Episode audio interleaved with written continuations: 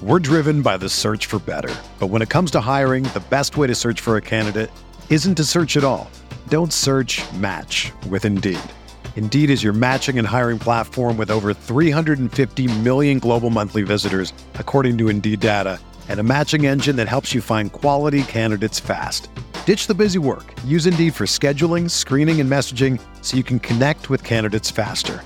Leveraging over 140 million qualifications and preferences every day, Indeed's matching engine is constantly learning from your preferences, so the more you use Indeed, the better it gets. Join more than 3.5 million businesses worldwide that use Indeed to hire great talent fast. And listeners of this show will get a $75 sponsored job credit to get your jobs more visibility at Indeed.com slash BlueWire. Just go to Indeed.com slash BlueWire right now and support our show by saying that you heard about Indeed on this podcast. That's Indeed.com slash BlueWire. Terms and conditions apply. Need to hire? You need Indeed. This podcast episode is brought to you by Coors Light. These days, everything is go, go, go. It's nonstop hustle all the time. Work, friends, family expect you to be on 24 7. Well, sometimes you just need to reach for a Coors Light because it's made to chill. Coors Light is cold lagered, cold filtered, and cold packaged. It's as crisp and refreshing as the Colorado Rockies. It is literally made to chill. Coors Light is the one I choose when I need to unwind. So when you want to hit reset, reach for the beer that's made to chill. Get Coors Light in the new look delivered straight to your door with Drizzly or Instacart. Celebrate responsibly. Coors Brewing Company, Golden, Colorado. Hey guys, Steven here. I want to talk to you for a second about our sponsor, Manscaped. If you're looking for the best way to help your loved ones out in this holiday season, look no further than Manscaped. Manscaped has the tools to make you win this year's stocking stuffer or white elephant competitions. It is the only brand dedicated to below the waist grooming and have hygiene products uh, that are now available across Europe, Canada, and Australia. Uh, you can use the promo code GUILTY at checkout for an additional 20% off your order. Definitely make sure and check out their boxers. Big fan of those as well as their crop preserver ball deodorant. Yes, that's right. They now have deodorant for your balls. Like I said, use that promo code GUILTY at checkout for an additional 20% off. And as always, thank you for your support and a Merry Christmas and Happy Holidays to all of you from the Guilty as Charged podcast. Now, let's get back to the show.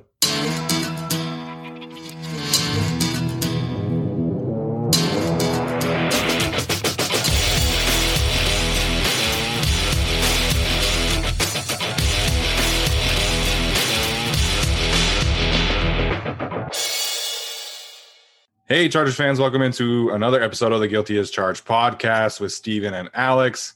Uh, Alex, it's been a crazy day of football. It's been nice to just, you know, relax and, and not be stressed out about a Chargers game.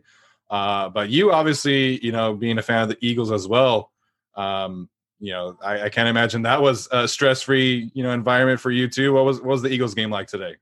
Uh, I mean, it was well. I I said in the one o'clock hour, I had never watched NFL Red Zone before. I, I always had picked a game to watch on TV. Um, so with the one o'clock games, it was just like you know straight cocaine. You know the uh, Falcons and the Falcons and Buccaneers score touchdowns, and then you get uh, go to like five other games. It was just uh, an intense first uh, first block of football.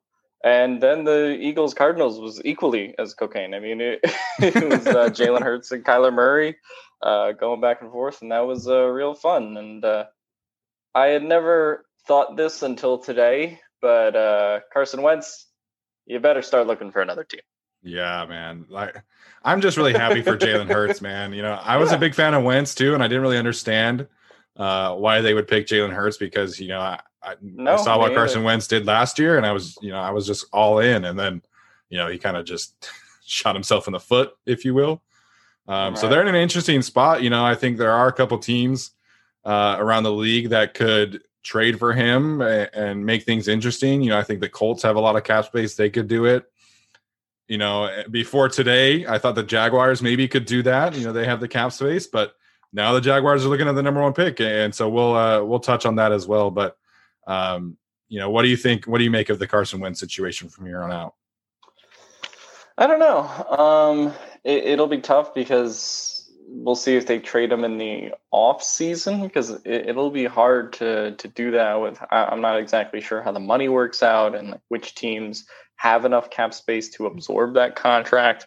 Um, you know, right. maybe the Colts. Uh, I, am not sure what the Broncos cap space really is. I haven't looked at it. Uh, and there's there's a couple other teams that would be you know theoretically in contention for him. Um, wouldn't shock me if the Patriots were, but they're pretty bad in cap space. Um, so I don't know. I mean, there's a lot of teams that can go for him, and a lot of teams that should try him out. I, I, I do still think there's potential there. I just think, yeah, the last two years, um, this year in particular, and last year, looking back on it, when you know you dive deeper into the stats and look at how many interceptable passes there were last year, um, you know, so it's tough because I mean I think Hurts is going to be the guy going forward. We'll see if Wentz stays in 2021 or you know they trade him. It's going to be interesting to see how it all plays out. Um, honestly, I'm still on a Jalen Hurts high, so I haven't even begun critically thinking about Wentz or anything. yeah, totally understandable. Definitely something that you know is going to be the talk of the off season. So. Uh, we've got a really fun episode for you guys today, and you know we decided to kind of you know, focus our attention for our Monday show on the draft, being that you know the, the Chargers played on Thursday, and so um, we actually got to interview Brentley Weissman, who is a writer for the Draft Network and former scout of the Chargers. So that interview will come a little bit later. It was a really fun interview for the both of us, and being able to talk about him or talk with him about the draft and, and you know get his perspective on on certain things and how the mind of scouts and front office people work. So it was a lot of fun. Definitely stay tuned for that. And uh, we'll start with this with in terms of the draft. You know, the Jets beating the Rams. Shout out to the Rams for the most embarrassing loss at SoFi, taking that taking that torch away from the Chargers and the 45-0 loss to the Patriots. But um, you know, the Jaguars at one, they're in a really good spot now. If they stay at this, uh, stay with the number one pick, obviously they would have to lose the last two games. Um, but you know, they've got 11 picks this year. They've got 100 million dollars in cap space. And you know, with Trevor Lawrence and potentially a new coach, if they get the right coach, they're going to be in a, a, really good spot and be able to rebuild really fast uh, with this team. You know, they've been through hell and back, but uh, you know their their stock is is pointing straight up, in my opinion. If you get Trevor Lawrence on that team. Yeah, I don't think they have to worry about wins in the last two weeks because they got the Bears and the Colts, who are yeah. two teams that are going to be trying to win. So no, I mean, yeah, that could be a quick rebuild. Obviously, they've talked about keeping Doug Marrone in 2021. Uh, I have no idea where that stands, but if you get a new general manager, potentially a new coach, uh, and Trevor Lawrence, that is certainly uh, an enviable position for any new GM, any new coach that comes in there. Um, they have decent decent players too. I mean, it's not like they have nothing on the roster. I, I think in terms of their roster, I would probably take them over the Jets. Uh, so yeah. I think that's a decent landing spot for Trevor. you know, it's Jacksonville, so who knows if they're ever gonna, you know, ever get it together. But you know, that's a great uh, step forward if they do. If you do get Trevor Lawrence, uh, big new GM, and that's you know very quick, maybe two year rebuild. I don't think it'll take too too long. Yeah, you know, it, could very similar be a very similar situation to the Dolphins, right? You know, you obviously it'd be a little different because they would start the rebuild with their quarterback, but you know the Dolphins rebuild that that situation so quick because you know they got the right coach and then they traded all the way their players, got a ton of picks, and, and all their rookies are contributing. Uh, they had the cap space to take on a guy like Byron Jones and Kyle Van Noy, and it's it's paid dividends for them. So the Jaguars could be looking at a similar situation. In terms of the Jets, I think it it becomes a super interesting situation because you know I still believe, similar to Carson Wentz, that Sam Darnold is someone that you could, if you get the right coach, that you could realistically save. And so if I'm the Jets, man, I'm taking Penei Sewell and I'm pairing him with Mekhi Becton and I'm taking and I'm having the best tackle tandem in the league, the most physical tackle tandem that anyone could ever possibly imagine. And you know, you can figure out who you want to play left or right later on, but you know, I think if you take Sewell and you have Becton, you know, you get another weapon later in the draft, and you can see if you eh, can save Sam Darnold, and if not, you figure out the quarter quarterback spot later, like the Colts have done right now. Like they they could follow that very similar path. You build a great offensive line, and, and you just figure the quarterback spot out later.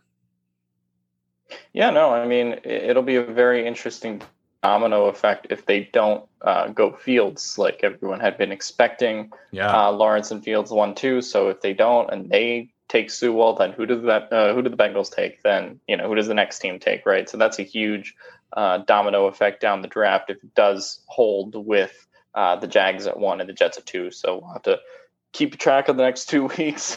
I'm sure strength of schedule will come into play as we've seen with the Chargers and the Cowboys going back Yeah, and forth really. in terms of draft position. Uh, so it, will be interesting to see how that all works out. You know, the Chargers now I think are at number number nine. Uh, last time I checked on on Tankathon, so Yep.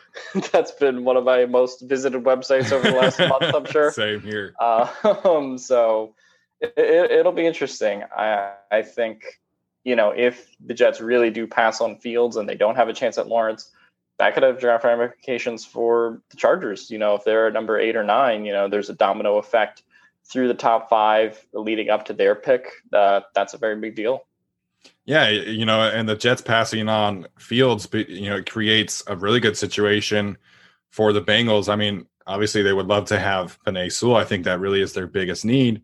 But then, it, you know, it, it's similar to conversations there that we were having about the Chargers picking at four and trading back. And, you know, you could either take the best offensive weapon, you could pay, take the best edge rusher or trade back. So, um, just for everybody listening at home, in, in case you haven't looked, uh, right now as of 5 p.m. on Sunday night. So this will probably change tomorrow, but as of right now, the draft order is one Jacksonville, two Jets, three Bengals, four Panthers, five Falcons, six Houston pick, which obviously goes to the Dolphins, seven Eagles, eight, seven Eagles, even though they're not out of the playoff picture just yet, um, eight Cowboys, nine Chargers, 10 Lions.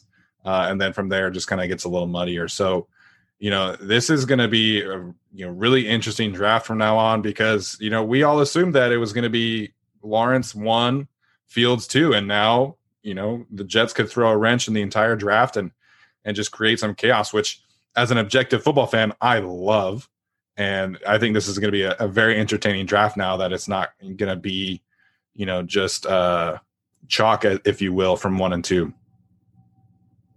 Man, what if the Bengals take uh, Ja'Marr Chase now and they they There pair him with Joe Burrow? That Yeah. that would be interesting. Uh, they need someone to protect him though, because Ja'Marr Chase can't play offensive line. Um, so Yeah. we'll see how they address that. If the if the Jets take Sewell, maybe the Jets uh, go for a high uh, skilled offensive player at the top there. Lot of lot of draft possibilities. Um, the Chargers falling from five to nine. Um, that's uh, that's interesting. Or they fell from four to nine. That's interesting if the, in terms of our uh, draft conversation with Brentley, because a lot of our uh, conversation was about what the Chargers would do at that spot. But uh, Right. you know now we'll obviously have to expand uh, kind of how we look at prospects and see you know what uh, the Chargers do probably between five and ten because that's where I think they'll likely end up. Yeah, you know, obviously it's still totally up in the air. And the Chargers, I think, you know, we'll, we'll get to the the Broncos game, but I, I do think that they have a good chance of beating the Broncos this week, uh, this next coming week. Um, I don't think they'll be the the Chiefs who will be trying to clinch the one seed.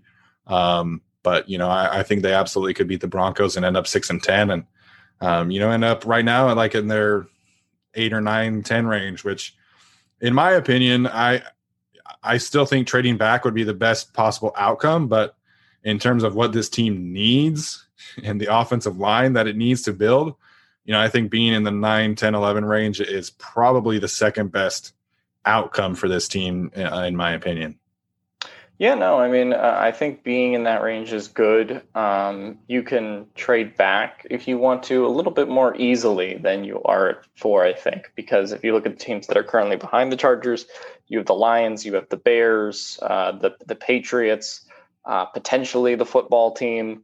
You have a lot of teams that are going to need quarterbacks that, if the Chargers are eight or nine, will be within 10 picks of the Chargers, right? So yeah, it's much too. easier to move up from 19 15 13 uh, you know whichever pick to number nine uh, instead of number four right so I, I do think from a trade back perspective i don't think the chargers are totally out of that discussion um, if they do want to trade back uh, i actually think it might have made it little bit easier um, obviously the quarterbacks will be interesting to watch because that is what people trade up for in the draft. Uh, right. And you know, if they pass on Fields and then Fields falls uh, Fields falls to Atlanta or Carolina, then Logan Wilson will fall, and then there's kind of a, a, you know domino effect there as well, right? Then Trey Lance, then you know what happens. So uh, that'll be interesting to watch, and then maybe you know that'll create a race uh, behind the Chargers of, teams that really are wanting to trade up for those quarterbacks. So we'll see what happens. I mean, you know, Buffalo was in a similar position uh, a couple of years ago when the Chiefs uh, traded all that for Mahomes. Uh, so we'll see if the Chargers find themselves kind of in a similar position in that 9 10 range. Yeah, and with the Falcons and Panthers at four and five, you know, this could be a very similar uh, situation with the Dolphins and Chargers last year, where, you know, everybody was kind of thinking that maybe the Chargers would have to trade up to get their quarterback of choice. And obviously that didn't come to fruition. But, you know, if you're the Falcons sitting at five and you want Justin Fields or you want Trey Lance or Zach Wilson or, or whoever the, you know, you decide is your guy, then maybe you trade up. So that's going to be really interesting to watch. Um, but yeah, I think if you're sitting at eight or nine, and you can trade back, and, and, you know you could get a team like the Niners or, or the Bears or whoever that needs uh, a new quarterback. I think that creates a lot of opportunities for uh, the Los Angeles Chargers. So we teased it. Let's get to the interview right now, and then we're going to have a discussion uh, about some coaching candidates and some Chargers news and things like that. Um, but let's get to the interview right now with uh, Brentley Weissman. So take a listen, guys. Hey, Chargers fans, we are so happy to be joined now by Brentley Weissman, uh, who is doing some excellent work over at the Draft Network, and he is a former Chargers scout as well as some other stops. Uh, so, Brentley, thanks for joining us, and how are you doing, man? Steven, man, th- appreciate you having me. I'm doing well. Uh, excited to hop on the pod and talk some Charger football.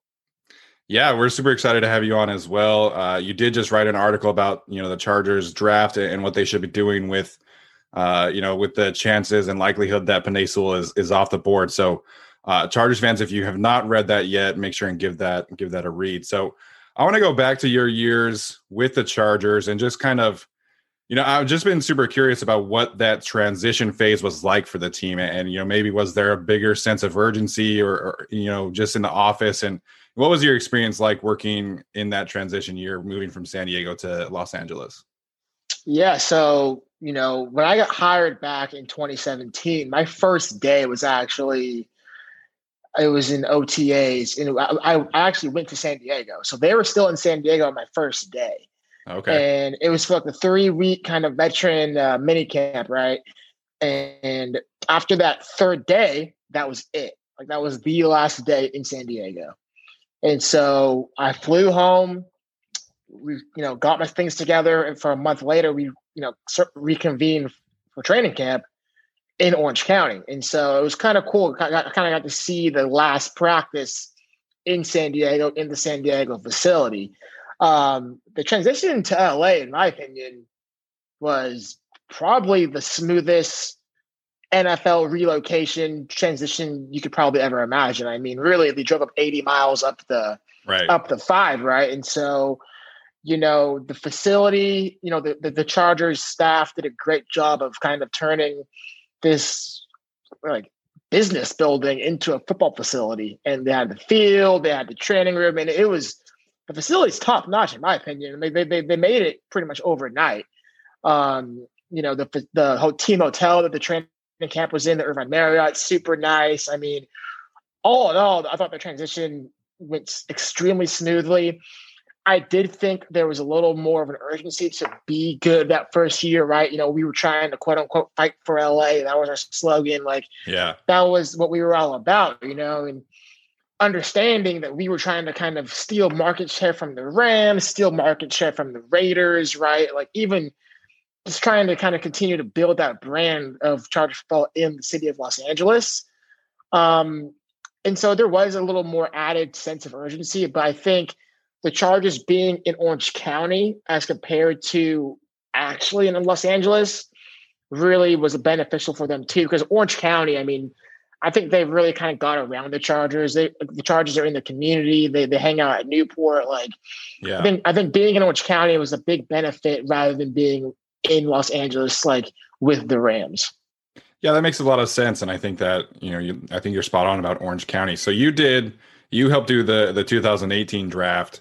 Um, was there anyone that you were, you know, pounding the table for that the Chargers ended up selecting, and what kind, what was that experience kind of like?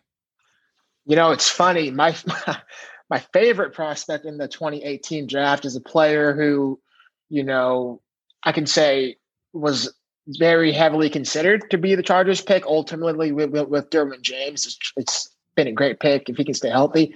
Yeah. But the guy, the guy I really liked was Taven Bryan, the tackle from uh, the defense tackle from Florida. You know, that season we couldn't stop the run to save our life. I mean, it was it was brutal, right? We had Corey Liuget, who was playing on one knee at the time, essentially, and Brandon Mebane, who I think was like 31 at the time, and we just couldn't have we couldn't really stop the run, and we really had no interior rushing presence. And so Taven Bryan out of Florida was just a disruptive, you know, interior pass rusher who had size, length, quickness. I mean, he was, in my opinion, a can't miss prospect. Turns out he, he's not yeah. nearly as good as I thought he was as he's playing with the Jacksonville Jaguars, and not really contributing. And so, you know, the, we obviously made the right call with Derwin James and, um, you know, another player I, I really liked. I did like, um, trying to think out, out of the 2018 draft. You know, I did like the safety Jessie Bates from Wake Forest, who, you know, obviously is having a hell of a year with the Cincinnati Bengals. I think he went in the third round. You know, he was the guy I wish I wish we could have selected um, as well. And then I liked Chenna for what he was at USC. You know, I not necessarily sure if he's he fits with what the Chargers really want to do, which is a whole other conversation. But at the time, I I loved Chenna coming out. That he was a good pick in the second round uh, to provide some more pass rush opposite, you know, Bosa and kind of playing playing behind Ingram.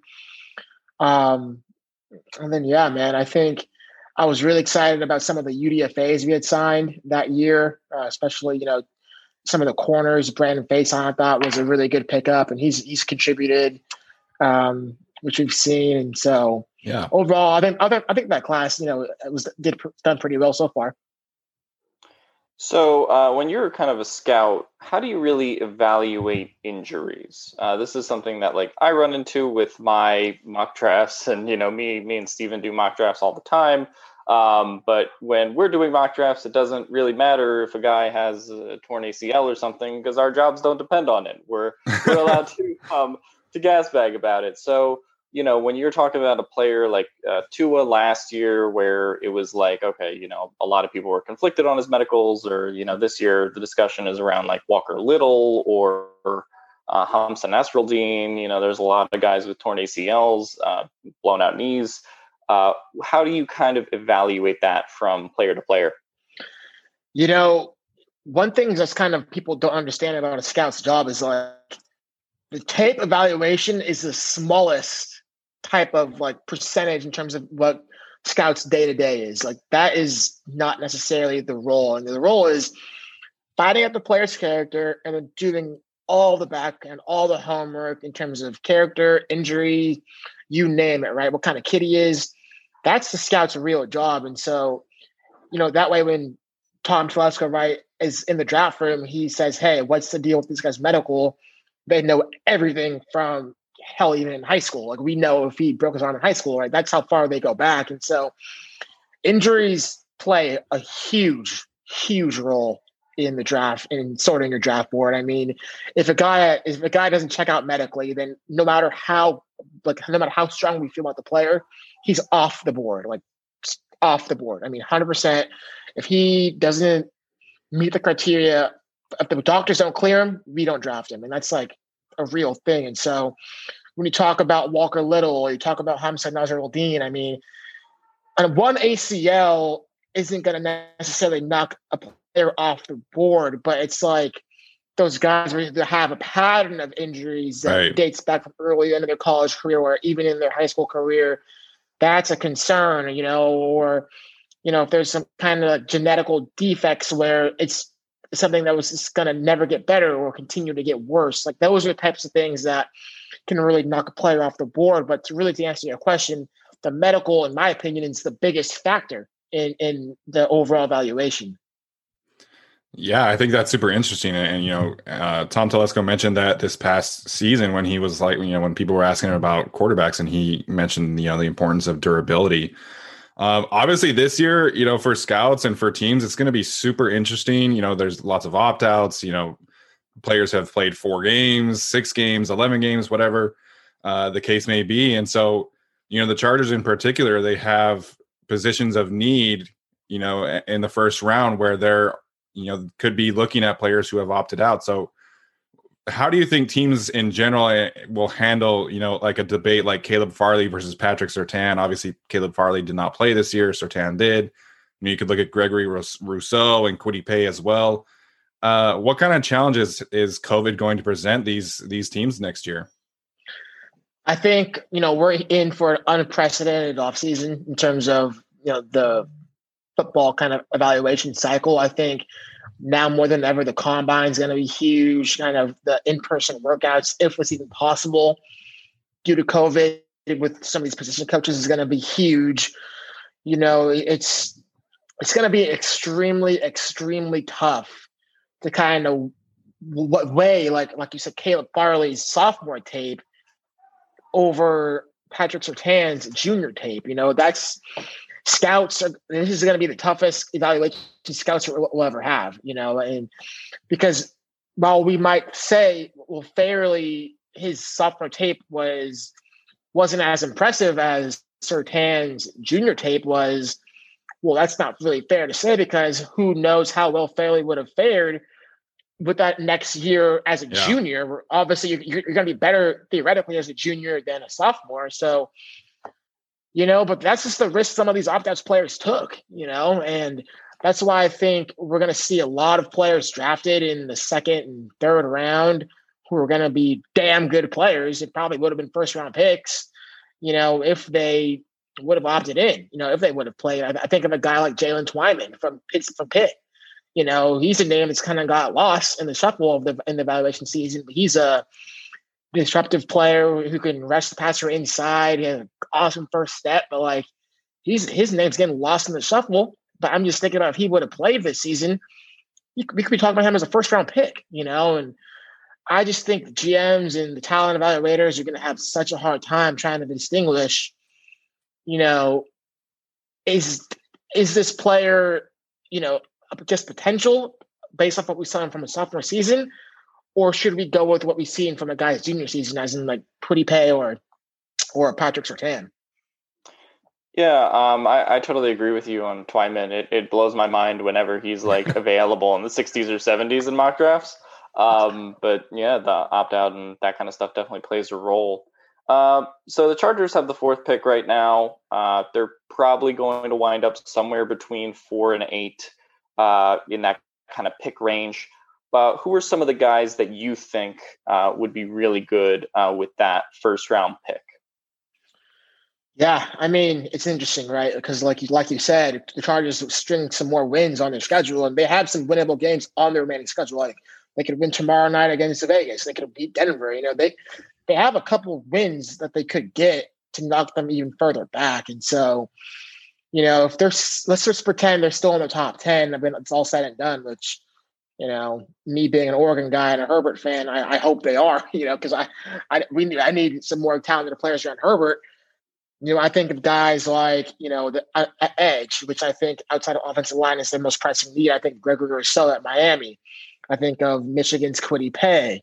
You know, at corner, I think of Caleb Farley, like for, Farley from Virginia Tech. I think of Alabama's Patrick Surtain obviously we can get into the playmakers, right? Of Ja'Marr Chase, the receiver from LSU, or the Alabama duo of DeVonta Smith and, and Jaylen Waddle, or even the Florida tight end, Kyle Pitts. You know, these are all names who I think, you know, if the Chargers took any one of those guys, you could probably justify it and it, you know, make make it you can spin it to be a good pick. There's also the option of trading down, right? You know, obviously I think everyone would that knows the Chargers roster, that knows – kind of what they need, you'd say offensive line, tackle, or guard would be their most pressing need. Hell, even center, in my opinion, would be the most pressing need. You know, so they could potentially trade down from the top 10, pick up an extra second, extra third, get uh, Northwestern's Rashawn Slater or a Texas Samuel Cosmi or hell even you know Oklahoma's Creed Humphrey, you know that that could make some sense in the middle of the first round, while being able to pick up you know some extra picks down the line. It, it just depends. You know, for me personally, I like the depth of the corner and offensive line class more than I do the edge rusher class. So if it's up to me, I'm sticking in the top 10. I'm picking an edge rusher because I don't think you can go into the season with just Joey Bosa and no and nothing else opposite him. You know, I don't think they're going to reach Melvin Ingram. I haven't, you know, Chenna, we can get into that. I I just don't see it uh, with Chenna. I don't think he's a guy you can count on to be a 16 game starter at Leo, both from an injury perspective as well as a talent perspective. I think they need another dynamic edge rushing presence. And so if I'm the Chargers, I'm I'm prioritizing drafting an edge rusher in the top 10.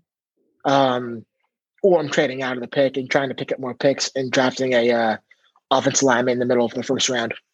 Yeah, Alex and I, we are uh, big, big fans of the idea of trading back. You know, like they have nine picks already, but just the idea of them, you know, having 10, 11 picks in a draft has always been so interesting to me.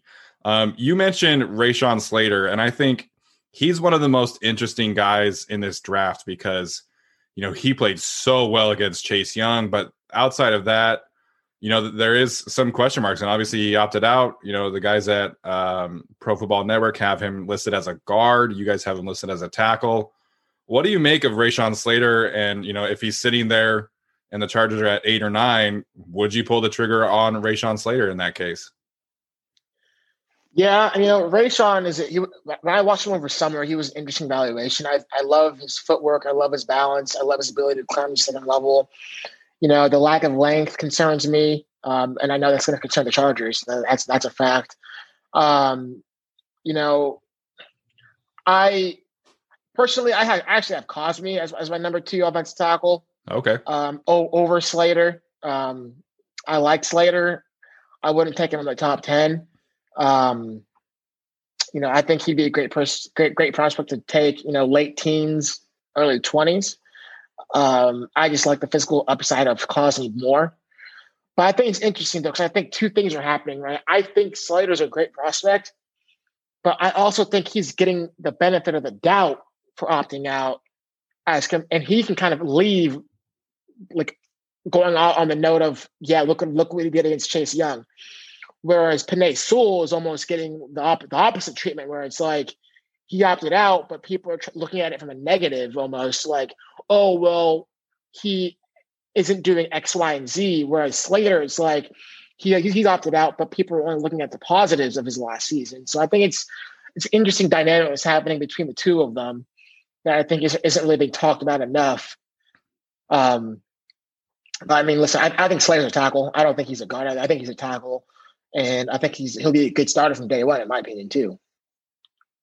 Um, just to do a little bit of rapid fire, kind of first round. Uh, if you go the Chargers pick, uh, Caleb Farley or Patrick Surtain? Yeah, I, would go uh, Farley. I, I, I just think Farley. I think he has just more of a raw athletic upside than Sertan, and just more natural playmaking ability. And the one question that I want to get in because it's it's become an idea over the last couple days. Uh, wide receiver isn't their biggest need, but a lot of people have mocked uh, Ja'Marr Chase to the Chargers at that pick uh, without trading back. What are your thoughts on that? From the jump, I mean, I love Ja'Marr Chase. Like, I'm like, I would love the idea of Herbert throwing to Ja'Marr Chase. Like, getting getting out there right now, I love the idea. Yeah. I don't know if I love the pick. You know, I I, I just think at that point you can't just and I get the idea of like you want to make your strength even more of your strength. I I love that philosophy, but like you can't go into the season with what you have at the offensive line. You can't go into the season with what you have on the defensive line. You can't go into the season with what you have in this in this cornerback room. Another thing is, it's not like Mike Williams is a scrub. Like I love Mike Williams. Like when like if Mike Williams was featured I think he'd be putting up a lot of numbers. I think Mike Williams is super talented. I think he's underrated nationally. I think you know, Herbert is wise in targeting Keenan as much as he does, but also it's like if we add Ja'Marr Chase, is that are, are we automatically going to assume that Herbert's not going to continue targeting Keenan as much as he does? Where it's hmm. like, are we just going to be asking ourselves, okay, well, we have Keenan, and we have Mike, and we have Chase, but Keenan's still getting you know seventy percent of the target share. It's like because it's Mike Williams, talent wise, deserves a lot more targets. You know, like that. That's my opinion. I think Mike Williams is one of the most underutilized weapons in all football when he's healthy. You know, and obviously health is a big concern with him, but you know, again, like I like the idea of adding Chase. I just don't think I personally would do it. Yeah, Mike Williams is really interesting. We've had this conversation too because you know he uh, he had a that shoulder injury in training camp, and we all thought he was going to miss the Cincinnati game, and then you know in week one it was just like all right, jump ball, jump ball, jump ball, jump ball, and it's like okay, well, are you ever going to see Mike Williams do other things besides jump balls? No, I mean, like, listen, I think Mike Williams can do just about anything, and I think you're right. Like, they only use him on, you know, one-on-one one-on-one contested situations. Uh, rarely do you see any quick hitters to Mike. I think he's extremely underrated uh, with the ball in his hands, uh, running after the catch. I think he can do a whole bunch short to underneath, underneath and inter- intermediate parts of the field. I think again, Mike Williams is one of the most underutilized weapons in the entire league. Um, and maybe that's just part of Herbert's development, right? Maybe you know Herbert just has a comfort comfort level with with Keenan and, you know, maybe as he develops, that's when he'll kind of be able to kind of scan the field more and begin to move off Keenan and, and target other players. But as an Oregon fan, you know, Herbert's best season statistically was his junior year, and that's when he had Dillon Mitchell. Yeah. And it was the same thing. Like it was a it was a Dillon Mitchell Herbert connection. and I think that could be just the player Herbert is. Where if he has number one, he's going to target his number one, and that's not good or bad. I, I, don't really have a take on that. I just think maybe that's who, who Herbert yeah. is. Yeah, and it's going to be really interesting to see, you know, how that develops in year two with him, and and you know, I think Hunter Henry's another guy that we could see him be used more uh, in year two. Well, uh, Brentley, this has been a been awesome, man. It's been fun picking your brain about the draft and your experience with the Chargers. Um, what do you have coming up that we should keep an eye on? Obviously, you did your article today about the Chargers. Uh, what else do you have coming down the line? Yeah, man, I got a got a piece about Miami's Jaelan Phillips coming out. I think either tomorrow or Friday. Um, you know, a player who was the number one recruit coming out of high school, went to UCLA. You know, things didn't necessarily shake out well there, and so he uh, made the transfer to Miami and is blowing up this year, man. Talk about physically imposing, athletic defensive end. Um, he's a guy, you know, depending how the medical and off the field checks out. I mean, he could be a you know top 40 selection when it's all said and done. And you know we're we're, we're shifting over you know as as the season begins to wind down we're shifting over more towards scouting and getting ready for the draft rather than kind of content pieces about the NFL season. So super excited for that you know excited to kind of get some rankings going get a big board going and kind of stack up all these positions and just get ready for draft season man can't wait. Draft season is my favorite season. Unfortunately, you know, that's just the reality of being a Chargers fan, I guess. um, but Brentley, thanks for your time, man. And we'll look forward to reading all your pieces. And uh, Chargers fans, make sure you follow him on social media as well. At Brentley12. thanks, Brentley. All right, so I hope you guys enjoyed that. I personally had a, a, had a super fun time, you know, listening to Brentley and his experience as a scout, and it's always just been something that I think is so interesting, and, and, and especially this year with the COVID, you know, implications and the injuries and things like that. Uh, it was a lot of fun picking his brain about those things. Yeah, and unluckily for you guys, uh, we got a lot of the inside scoop uh, hot sauce stuff that you guys didn't get uh, in that interview. So we got we got we got some of that hot goss, uh, but it'll it'll be yeah no I thought it was great with Brentley. Uh, I like that he responded to my rapid fire questions and uh, picking his brain as a scout. Uh, you know, I just think that that business, I guess, is so interesting because uh, you know you you never know really how right you are and how wrong you are, and your job just depends on it, right? You know, I think he mentioned in the interview he he really liked uh, Taven Bryan over Derwin James.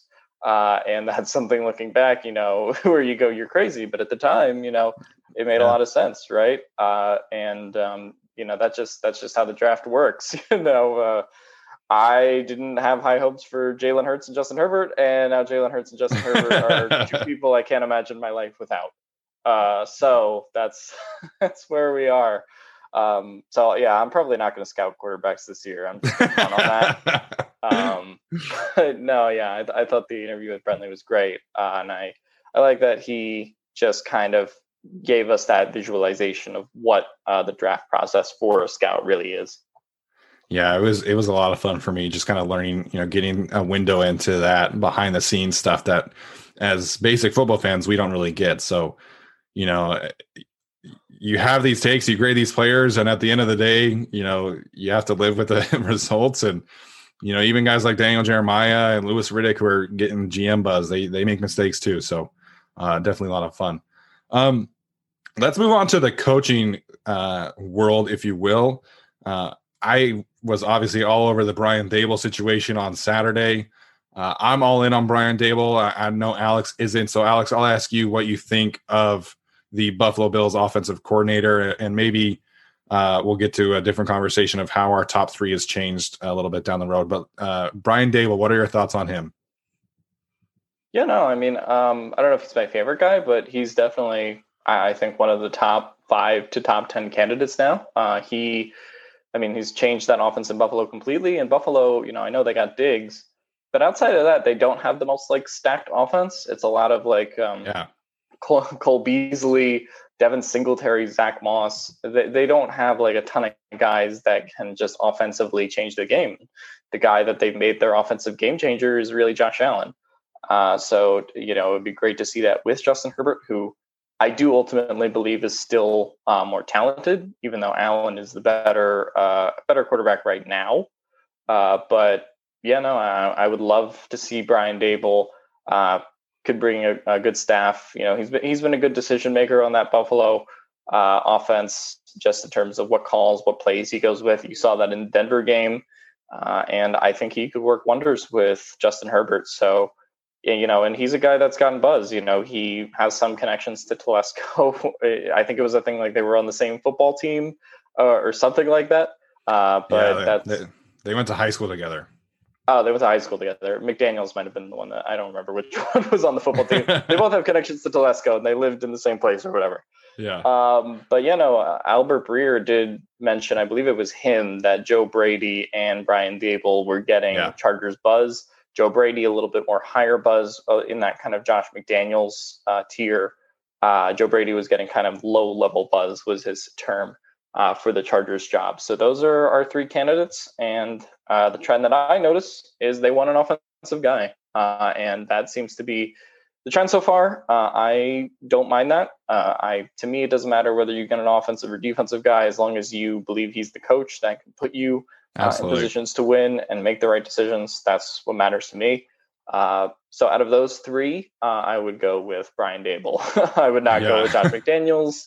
Um, Joe Brady is really interesting, but I, I, do still think he's maybe a year two yeah. years away from really landing that coaching job.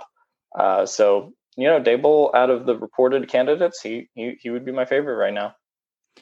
Yeah, you know, Joe Brady, I'll, I'll, start with him for a second, but he is a super interesting coach. You know, I think the hype for him has kind of tailed off as the Panthers season has kind of gone down the drain.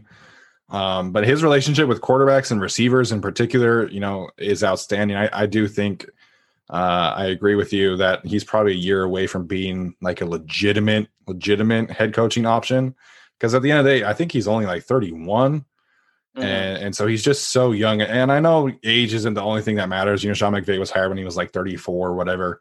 Um, but Brady's he's only been a coordinator for one year and you know McVay was a coordinator for three or four, I think, in Washington, um, if I'm not mistaken. But you know, getting to the Daboll thing, when when we talked about our head coaching list uh, like three or four weeks ago, he was someone that I kind of had my eye on, but I wanted to wait and see because you know the Bills season they started so hot, right? You know they were like four and zero oh or whatever, and Josh Allen was playing out his mind, and then they kind of tailed off a little bit right before the Chargers game and then the Cardinals and Chargers wins kind of propelled them to what they're doing again now. So I kind of wanted to wait and see.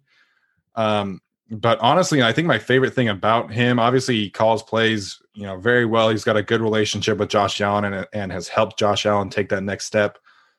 But what I saw against the Niners and against um, the Broncos on Saturday is that he is aggressive and he's going to attack you from start to finish. And you know, we all saw what happened when Anthony Lynn kind of took his foot off the gas pedal early in the season when they lost those big leads against the Buccaneers and against the Saints and, th- and teams like that and the Chiefs. So watching Brian Daboll just continue to call deep shots to Stefon Diggs and Cole Beasley and all these guys, even when they were up 21, 25 points against the Broncos, it was just kind of like, you know, this guy I can 100% see being an offensive, uh, being a head coach, excuse me, because he's got that aggressive mentality that I want.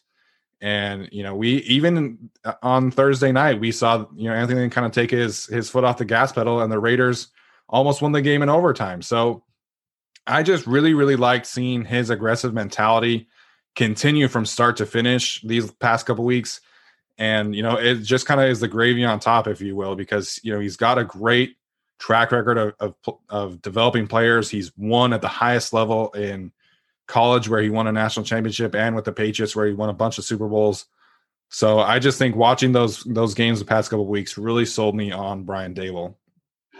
Yeah, no, I mean uh, I'm totally sold. If the Chargers were like, "Hey, we're hiring him tomorrow," uh, I'm perfectly fine with that. Uh, I, I don't, you know, I think I still think we're early in terms of where the coaching search is going to go, but uh, yeah, you know, for, sure. uh, for all the people that were like, "Oh, well, if the Chargers win too much, then Anthony Lynn's job is going to be saved." Uh, the more names that we hear come out, uh, I think there's a much, much yeah. uh, less reduced chance that Anthony Lynn's job really can be saved uh, in some meaningful way. So, uh, you know, it's really extender fire Lynn time. I think they're going to fire him. And yeah. I think, you know, the trend is clearly that no matter who it is, I think that they're going to look for an offensive minded head coach, which I have no problem. You know, you want to develop Justin Herbert and get that going and you know what will be interesting is if you do hire an offensive minded head coach, who you hire as a defensive coordinator. That'll be a huge hire uh, as well. Yeah, and we'll get into that for sure once you know the the job opening becomes official. But you know, Albert Breer reported the the buzz around McDaniel's and Daboll and uh, Joe Brady on Friday after the Chargers won. So uh, I, I, mentioned this earlier, but I asked Tony right. Pauline in his his mailbag uh, last week before the Raiders game, and he said that there was about a twenty percent chance that Anthony Lynn keeps his job. So I, I think they would have to win these last two games and win them convincingly, like uh, in a way that we just don't think is possible for Anthony Lynn yeah. to keep his job. and you know, you mentioned the extension thing. He's got one more year on his contract technically for next year but coaches never, never get to go until the last year of their contract. They either get fired or they get extended. And you know, extending Anthony Lynn at this point would it, it's just would not be smart. It wouldn't make sense for anybody. So I, I still think even if they win these last two games, that Anthony Lynn will be fired. Uh, of course, unless they just like dominate the Broncos and and Chiefs, which uh, is not happening. Yeah, and the thing about those wins against the Raiders and the Falcons, they didn't look particularly good, right? It, it was a lot of the same stuff that we were talking about in the Bills yeah. game, in the Patriots game, where the decision making and uh, timeout usage and all of those things were just kind of still off, and there was still this. You know, Steichen looked kind of clunky. I mean, he looked better, right. I think, in the Thursday game, but I don't know. It never looked super fluid and you know the offense would kind of come and go. It wasn't particularly um, consistent throughout the game i guess is what i would say. And, and, the reason it was you know they did put up 30 points i mean they were playing Trayvon Mullen. That's the reason you put up 30 yeah. points and the raiders fired their defensive coordinator. Uh, so and you know it wasn't exactly a coaching masterpiece from jon gruden either. So you know, I, I, think that they haven't won convincingly. Uh, I, I, don't think these last two weeks are going to change anything. To, to, me, the report uh, from before the Patriots game, even where Ian Rapoport said right. they were considering a midseason firing uh, of Anthony Lynn, that's the one that made me go, there is no way. Uh, I think he's coming back just because once you get to that point, it's like I, I think he's a he's a lame duck coach at this point, right? Absolutely. Or you know, like a you know uh, sitting president who lost an election or whatever. Like that's what he is uh, in terms of being in that position. That's just kind of awkward, uh, and we won't know officially until Black Monday rolls around. Uh, but I, I just think that coupled with the fact that we already have three head coaching candidates, coupled with the fact that you know uh, we have Tom Telesco who is on the hot seat for sure. Uh, and you know has to make a move to make Justin Herbert and this team competitive that's that's what I think is really going on here. I mean, there's a lot of factors at play, but I don't think there's any factors that really point to Lynn coming back, even if they win these last two games. Yeah, I agree with that. And you know, it it is unfortunate, right? You know, Anthony Lynn, it seemed like the Chargers had finally figured it out. And in 2018, they were really trending in the right direction. And Lynn's a great guy, but at the end of the day, this is a results based right. business. And the results you know speak for themselves over the last couple of years. And just the chargers they got to make a change man. And you know their super bowl window is is slightly open. They have to get the right head coach. They have to get the right offensive line. They've got to figure out a way to protect justin herbert. Um, there's still a few pieces away but you know we've seen over the last few years you know the super bowl window starts as soon as you get a rookie quarterback playing at a high level on a rookie contract and you don't have to pay him 40 50 million dollars or whatever. And right. that's what the chargers have right now with justin herbert. So they got to go all in right now and, and, figure these things out so that they can get the most out of justin herbert's career. Yeah no i, I think that that's what they got to do. Um, you know i'm sure this will be kind of an extensive coaching process you know we talk about the jags having a good opening with trevor lawrence and all the picks they've accumulated and all that if if they do fire doug marrone um, but you know, the Chargers opening is really great too. I mean, you talk about Justin Herbert, uh, talk about the draft capital they have this time with the extra third round pick, extra sixth round pick. Um, they're going to be a hot destination because there's going to be a coach that goes, "Hey, you know, I can I can win it with Herbert. I can contend right now uh, and and take this team and and fix the Chargers.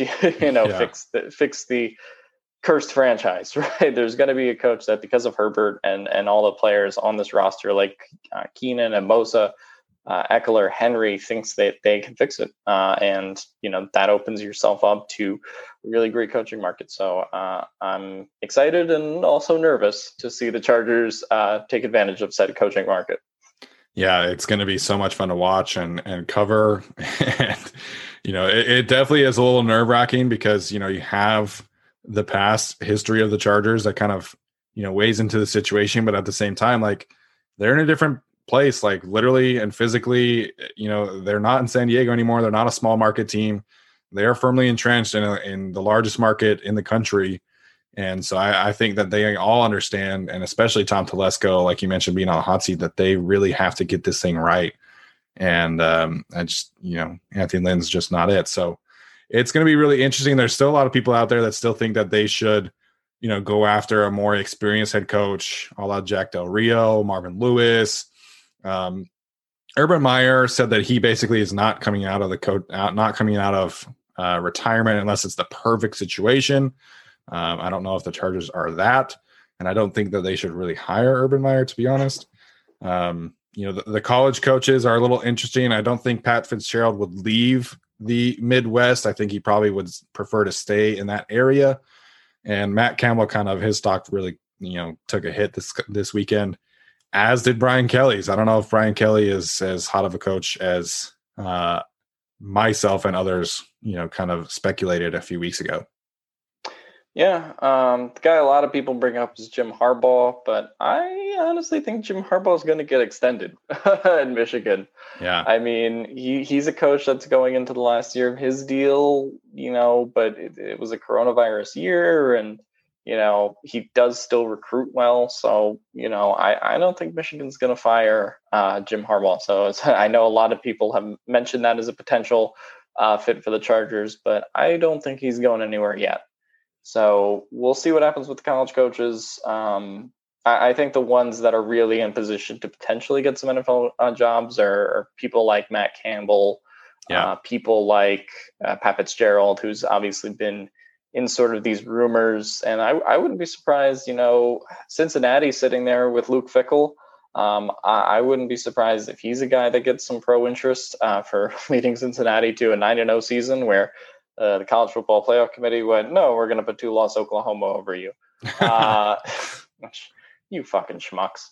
Uh, but anyway, uh, uh, yeah, no, I, I think there's going to be a lot of interest in college coaching candidates. I'm mainly focused on the young ones. Uh, I, I don't think you know Lincoln Riley or Brian Kelly or any of those guys are leaving. Uh, just because they they have such cushy jobs uh, where they can get the top talent and compete every year. So I, I, don't think you're looking at coaches like that. And if Urban does go back to coaching, I definitely think that's going to be college. I, I, don't think he's coming to the yeah. NFL. Um, I, you know, maybe he'll go to USC or whatever. I don't know. Um, he'll go somewhere, but I don't think it's going to be the NFL. Uh, so, you know, I, I, think there's a lot of interesting candidates, and I, I, just hope more than anything the Chargers pick the right one. By right one, I mean not Josh McDaniels. yeah, definitely not Josh McDaniels, man. And uh, people are still like, you know, why do you not like Josh McDaniels? Well, because he's a terrible human being. I want my Chargers coach to be at least a good human being. I would prefer him be a really good coach too, obviously, but you know, I, I just I, I can't imagine rooting for someone who's cheated at every single spot that he's been and then obviously left the Colts hanging. And I don't know, I'm just not a fan, but it here's, is what it here's, is. Here's the difference. Bill Belichick, good cheater. All right. he's one he's one of the best cheaters of all time. All right. And one of the greatest coach. You know, if you want to hire a cheater, go go after him. Don't hire Josh McDaniels because he cheated and he's not even good at his job after cheating. Yeah. So there you go. I just don't think it's worth it. So if you're gonna go after a cheater, let's go get Belichick then. there you go. As for the urban thing, I think you're right. You know, Brian Kelly kind of said this a few weeks ago you know, when you're a college coach, you get to control your roster. And so I yeah. just, you know, a guy like Urban that's been in college football for his entire life, I think it would be tough for him to go into a situation and not have control of the roster and, you know, be able to basically do his own thing. So um, I just don't know if Urban, and you know, you, you bring in the, the health considerations and things like that. Um, so for those who don't know, Urban actually has a cyst on his brain, which you know has caused you know some panic attacks and and things like that. You know, brought on by stress of coaching. So you know, I, I just don't think that Urban's going to get into coaching, back into coaching, I should say, uh, unless, like he said, unless it's you know the perfect situation. Yeah, um, yeah, we'll see with Urban. I, I do think it's kind of funny that college coaches say, "Oh, we want to control the roster." Mm, you want a top five recruiting class. That's yeah. like, you yeah. know, I, I get a, I get a little sick of like Nick Saban and Dabo being like, "Oh, we really love college." Yeah, you really like succeeding in college. And look, to their credit, like these guys, you know, broke their necks to be in the position they're in, and they worked yeah. really hard. But it isn't exactly a hard job anymore with uh, the disparity between the top and the bottom, right? Like the disparity of the top 10 recruiting teams and, you know, everyone else in the top 50 is, is pretty intense.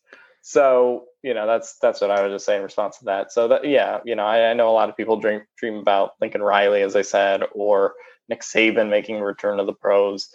You know, it just doesn't make sense because right. they basically make like seven or eight million, ten million dollars to recruit. Yeah um, and they do a damn good job at it, and they're going to keep doing it.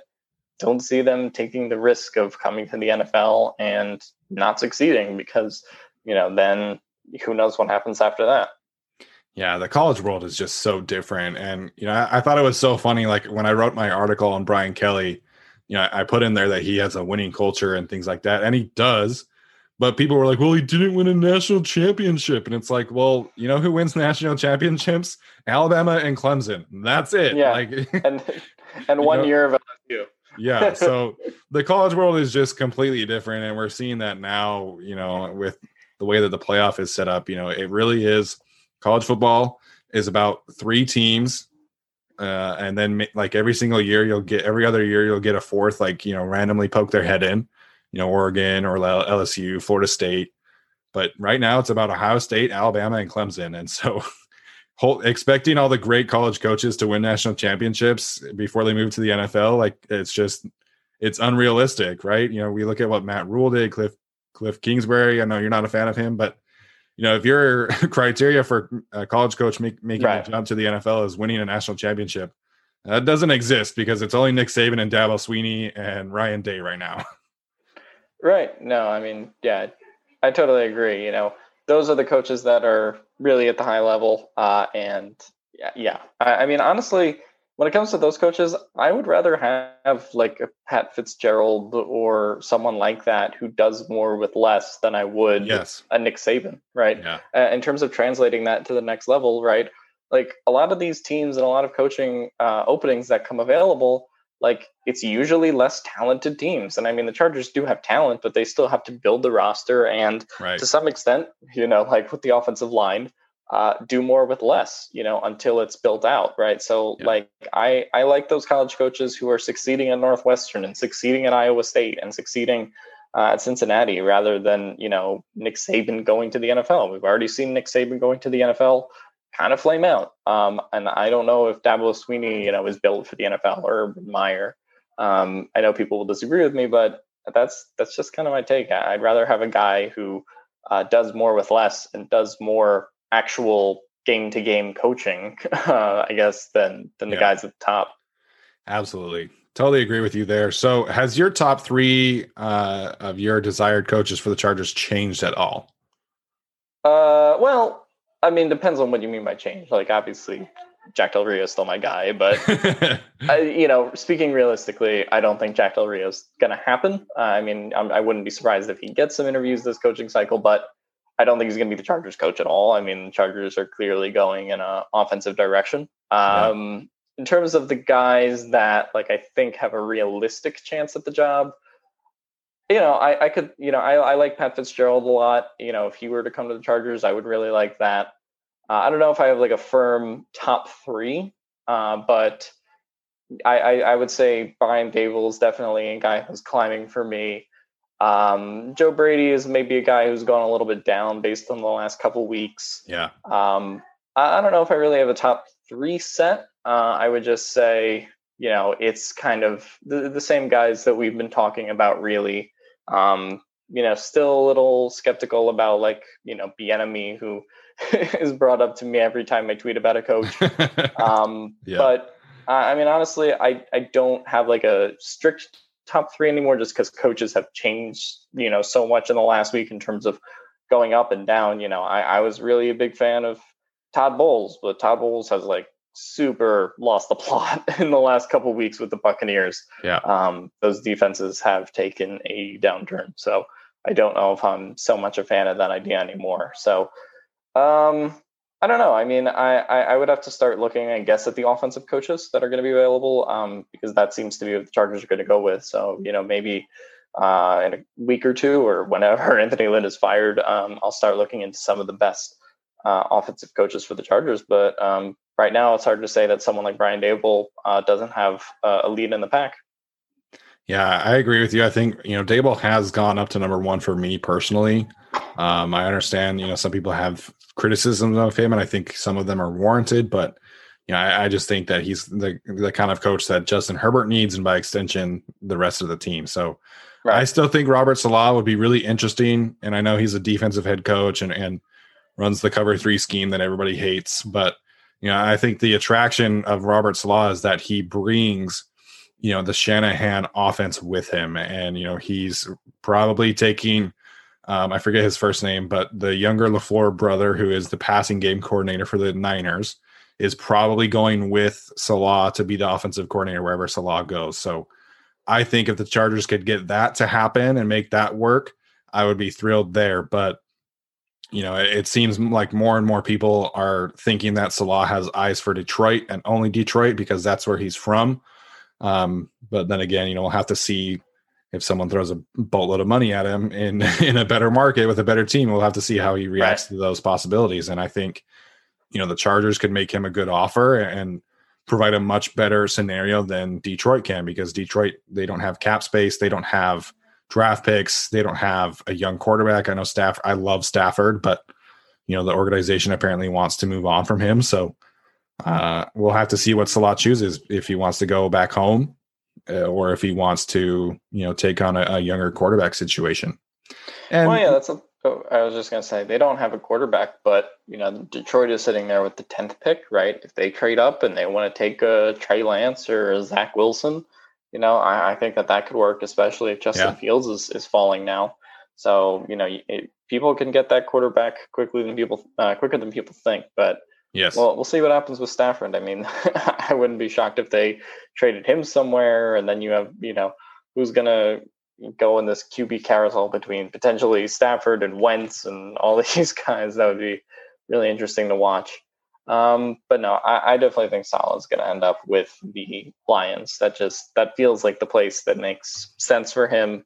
Um, they're kind of rebuilding that organization uh, as a whole after the you know Bob Quinn, uh, Matt Patricia dynamic duo. So uh, um, but yeah, so I don't know. I mean, I, I, I, guess the Chargers could woo him, but I don't think the Chargers are going to go in his direction because, I mean, he can bring Shanahan offense, but it's pretty clear to me, and I keep saying it in the podcast today, but it's pretty clear they want an offensive coach. So I yeah. just don't think Saleh is going to be on the list. Maybe he gets an interview.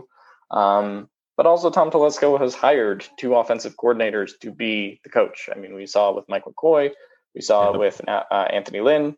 So that just seems to be the direction he wants to go. And, you know, the Justin Herbert factor, which is, you know, definitely pushing him more towards an offensive guy uh, than ever. Right. So well, we'll see what happens. Uh, I would never count it out because I would love to see Saleh. He's definitely somewhere in my top five, along with uh, Daboll, as, as we mentioned. Uh, but I don't think he's going to end up being a fit for the Chargers job. Yeah, I can agree with that. And, you know, I, I do think that's a lot ends up in Detroit. Uh, and it seems lately that you know Eric Bieniemy has eyes for Houston or Atlanta. I think he's from the Atlanta area or something like that. But um, apparently, he has a, a, relationship with Deshaun Watson, and Watson has mm-hmm. been uh, privately, you know, clamoring for the organization to go get him. So we'll have to see. I I don't think the Chargers would hire Bieniemy, especially with his you know again his legal actions which to each their own definitely do your research and, and form your own opinion about them but um, i just don't I, I can't imagine that uh, the chargers would hire him and i don't know if Bieniemy would want to stay within the division right like you know, right. he's already he's he's seen plenty of Mahomes. Yeah. like like if I were coaching Patrick Mahomes and Andy Reid, like I wouldn't want to go to a place where I had would have to coach against them two two times a year. So uh, maybe that's just me, but you know, I have to think that Bieniemy is going to be careful with the opportunity that he gets. And you know, at worst case scenario for him is that he just stays in Kansas City as the offensive coordinator and he gets to keep winning. So uh, I think Bieniemy is going I, to be very selective. If I was Eric Bieniemy, maybe I run to that Atlanta job to get you know to be in the total opposite conference as Patrick yeah. Mahomes and Andy Reid. I mean, uh, that might make a lot of sense. Um, but you know, he he has a fallback. You know, if the interviews don't go well this time, or if there's not an opportunity he loves, he he has the world's uh, greatest fallback option in terms right. of being with Andy Reid and Patrick Mahomes. Um, my agree with Bieniemy, I, I don't know. I mean, I could see him being a good coach. I, I just think when you look at what Daboll has done with much less, or, or yeah. not just Daboll, but uh, other offensive coaching candidates and you talk about Bieniemy who's not even calling the plays. You know, that's Andy Reid's you know job. Really, I'm sure he does have input, but you know, it all stops uh, and ends with Andy Reid. And he did fall. You know, Patrick Mahomes did fall into his lap, and he wasn't yeah. the offensive coordinator when Mahomes developed in 2017. So you know, there's a lot of things going on there. Um, I, I don't think there's zero chance they hire him. I, I could see him because they're going in this offensive direction, go for him. But um, yeah, I don't know. I'm a little bit more skeptical than I am of some of the other offensive coaching candidates just because um, of some of these previous interviews that he hasn't nailed and just the fact that he has had Mahomes and Andy Reid who might be so good that they make anyone else look good. Yeah, absolutely. And you know the the irony in all this situation in terms of coaching candidates is so funny to me because you know the the top candidates are, you know, a Buffalo offensive coordinator, which is what Anthony Lynn was, a former running backs coach, which Anthony Lynn was, a Seattle cover 3 disciple, which is what Gus Bradley is. and then you know, eh, eh, you and then you go Josh McDaniels, who is another Patriots you know guy. So it, the irony of this situation is not lost on me, and I think it's just kind of hilarious. Yeah, no. Um, maybe maybe we should keep Anthony Lynn. look, look, all right. If it's McDaniels, we might have to offer Anthony Lynn like a ten year contract or whatever. but um, no, I mean, I, I, I think they'll find the right guy, and um, yeah. you know, I, really, I think they just need a guy who's situationally better. Like even if you don't find like a, a great coach that you love as long as you find a guy that can coach situational football and stuff better than Anthony Lynn, I think yeah. that's the most important thing because um, that's that's been Anthony's greatest weakness it, it, to me this season has been you know using the timeouts well, um, running you know the right plays, being you know uh, on on the same page as your offensive coordinator. That's been the issue more so than like really the wins and losses. It's really just been yeah all of that situational football stuff. So if you if you find a guy that you think is good um, with situational football, that's that's might be the most important thing in addition to uh, whoever they hire as OC and uh, DC. Yeah, that's a great point. It, it really is. So um, I think that that'll do it for for our show today. I think that was a lot of good discussion. You know, because you know the draft is coming up quicker than people think. I can't believe it's already you know four months away or whatever. Um, you know, Black Monday, as we say, is is less than three weeks away already. Uh, you know, Chargers coming down their last stretch with their last home game on Sunday against the Broncos, and then they will close out the season in Kansas City. Alex, any other thoughts before we wrap up today? I'll throw you a question. So the Chargers are at nine. If you had to guess right now, if they stay at the ninth pick, who do you think they would take? Oh, nine. I think that's good range for whoever the next offensive tackle is, whether that be Rashawn Slater or Elijah Vera-Tucker or or you know uh, Samuel Cosmi is kind of shooting up draft boards right now. Um, but you could also go second pass rusher with you know Kwity Paye or you know Jaelan Phillips is kind of shooting up uh, draft boards as well. Um, I just think if you're at nine, you got to go offensive line. Like that is the best range to take the second next second best offensive lineman um, but I, I, I still kind of think that Tom Telesco is going to prioritize pass rusher in the first round. So I, I, do think that at nine they would still take you know Kwity Paye or Rousseau or yeah. Jaelan Phillips, uh, who's there. Yeah, no, I, I think it would be Kwity um, if they do stay there and Rousseau goes before.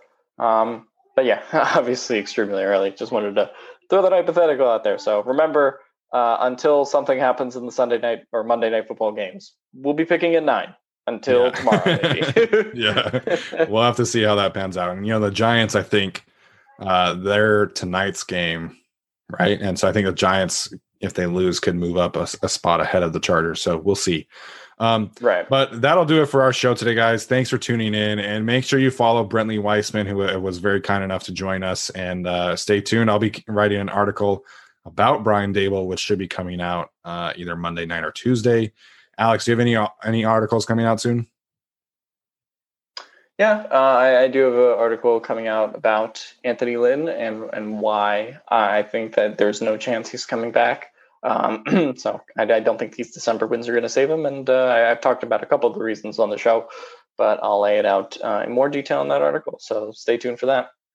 There we go. All right, guys, thanks for tuning in. We will see you on Thursday, and I hope you have a wonderful week. See you.